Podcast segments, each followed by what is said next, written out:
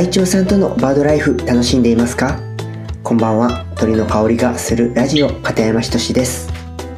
お休み前のひととき片山仁の鳥の香りがするラジオとともにお過ごしいただけると嬉しいです。先日販売を開始した YouTube 鳥臭いチャンネルのオフィシャルグッズショップ鳥臭いすずりはもうご利用いただきましたでしょうか？T シャツ、グラス、バッジ、ステッカー、トートバッグ、サコッシュ、巾着、クージーなどですね、いろいろなアイテム展開をしています。最近はですね、その、えー、T シャツを必ず着て出かけているんです。デザインが3種類あって、オカメインコモチーフ、さざ波インコモチーフ、そして、えー、僕、片山仁がモチーフの T シャツです。ちなみに僕モチーフのデザインのタイトルはバードラバー愛鳥家という意味です。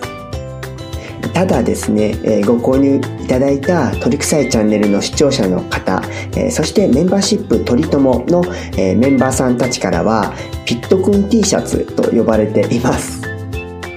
ピットくんというのは僕の中学生の頃の親友がつけてくれたあだ名でひとしなのでピットくんなんですね。えー、そのピットくん T シャツをはじめ、えー、なんか自分で ピットくんピットくんっていうのを最初は恥ずかしかったんですがあの最近は何度も口にするので慣れてきたのか口からさらっと出てくるようになりましたね。えー、このピットくん T シャツをはじめとしてですね本当に多くの方々に鳥臭いグッズをお迎えしていただいてむちゃくちゃ嬉しいです。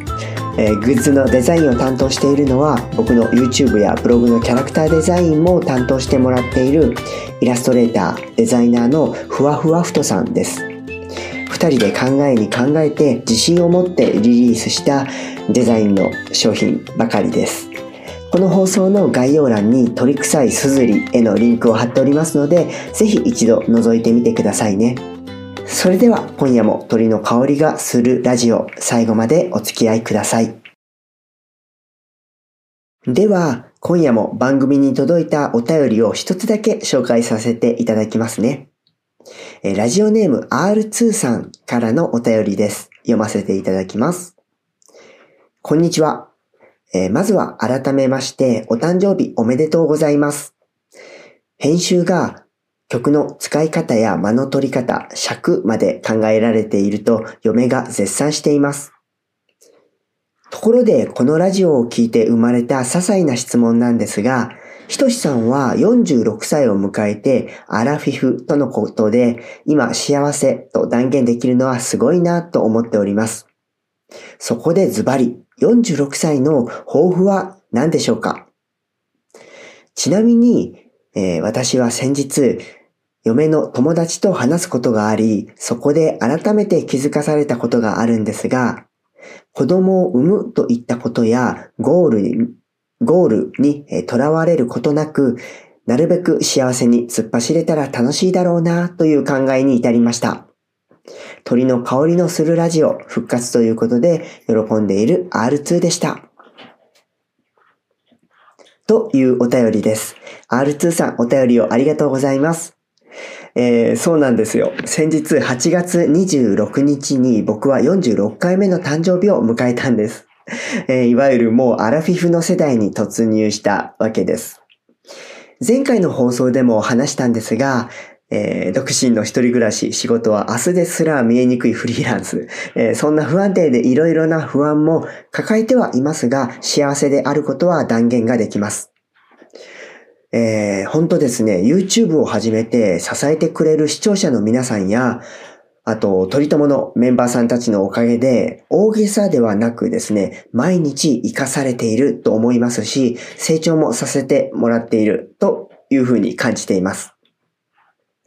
そして、R2 さんからのご質問、ズバリ46歳の抱負は？ということなんですが、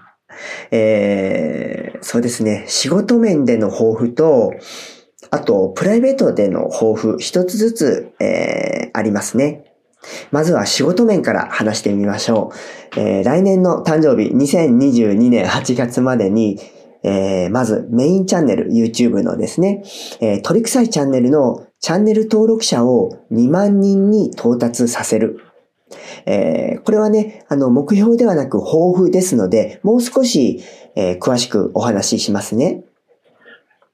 今日の時点で約8600人ほどの視聴者様にチャンネル登録をしていただいています。えー、ただですね、ここ数ヶ月、このチャンネル登録者数の増加がですね、ゆっくりになってしまっているのには明らかな原因があるんですよね。えー、そうなんです。ライブ配信ばかりになっていて、いわゆるメインである解説動画をアップできていないんですよね。えー、ただ、まあ、このできていない理由は僕の中では分析できているんですが、まあ、この解説動画の定期的な投稿なくしてチャンネル登録者数の上昇は、えー、増加はありえないので、ここはもう頑張るしかないんです。えー、具体的にはですね、そうですね、最低でも週に1本の解説動画を投稿します。頑張ります。その分、どうしてもライブ配信の数は、少し減ってしまうかもしれません。ここ数ヶ月で僕のチャンネルのファンになっていただいた方の多くは、おそらくライブ配信を楽しみにしてくださっている方がほとんどじゃないかなと思っています。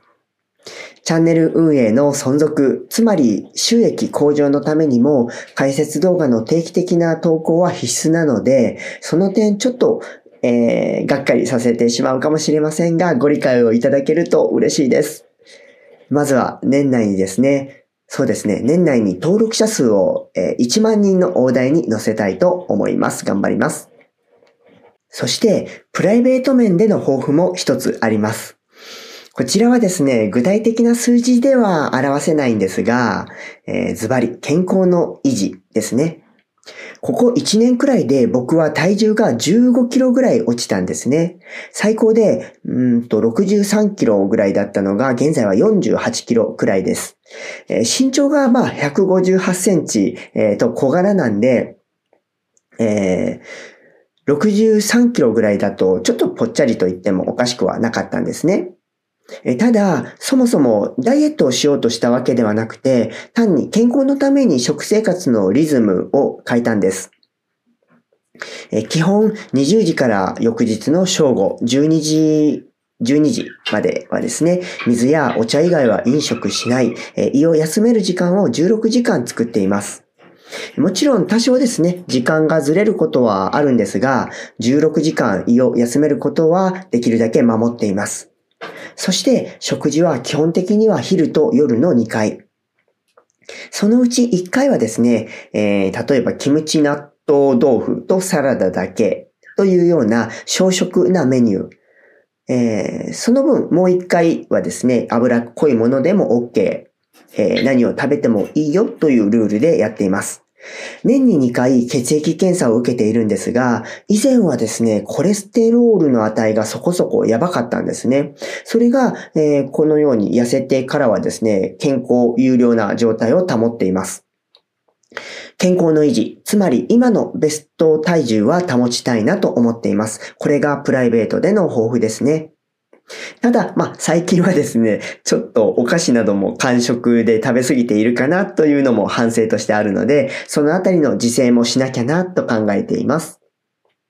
はい、まとめると、チャンネル登録者数2万人を達成するために、解説動画を週に1本ペースで、えそして健康維持のために食生活のリズムをキープして体重を管理する。はい、そんなところでしょうか。お便りをいただいた R2 さんいかがでしたでしょうか？えー、片山仁志、えー、鳥臭い人の、えー、46歳から47歳にかけて1年の抱負はそんな感じです。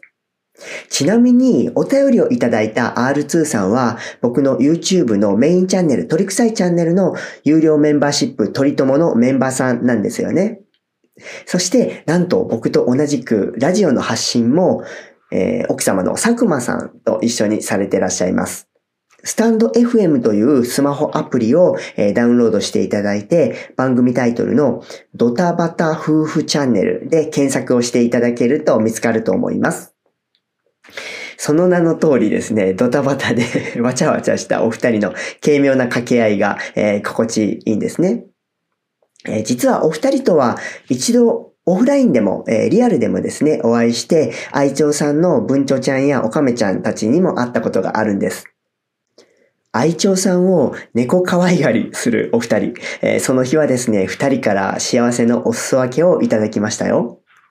そして、えー、お二人との共通点は取り替えということだけでなく、フリーランスでブログの執筆をしたり、えー、ウェブ周りの知識の向上を目指しているという点で、なんだか、えー、とても身近な存在だと感じています。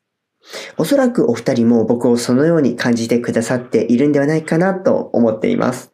また、鳥さんの話、フリーランスの、えー、悩み相談など、R2 さん、そして奥様の、えー、佐久間さん、お話ししましょうね。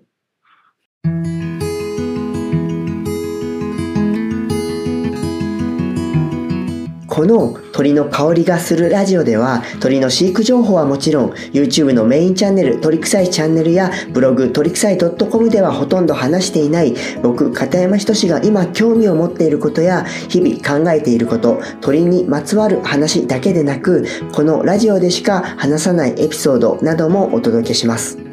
一日の疲れをほんのり鳥の香りが香ってくるような穏やかな内容をお届けできたらなと考えています。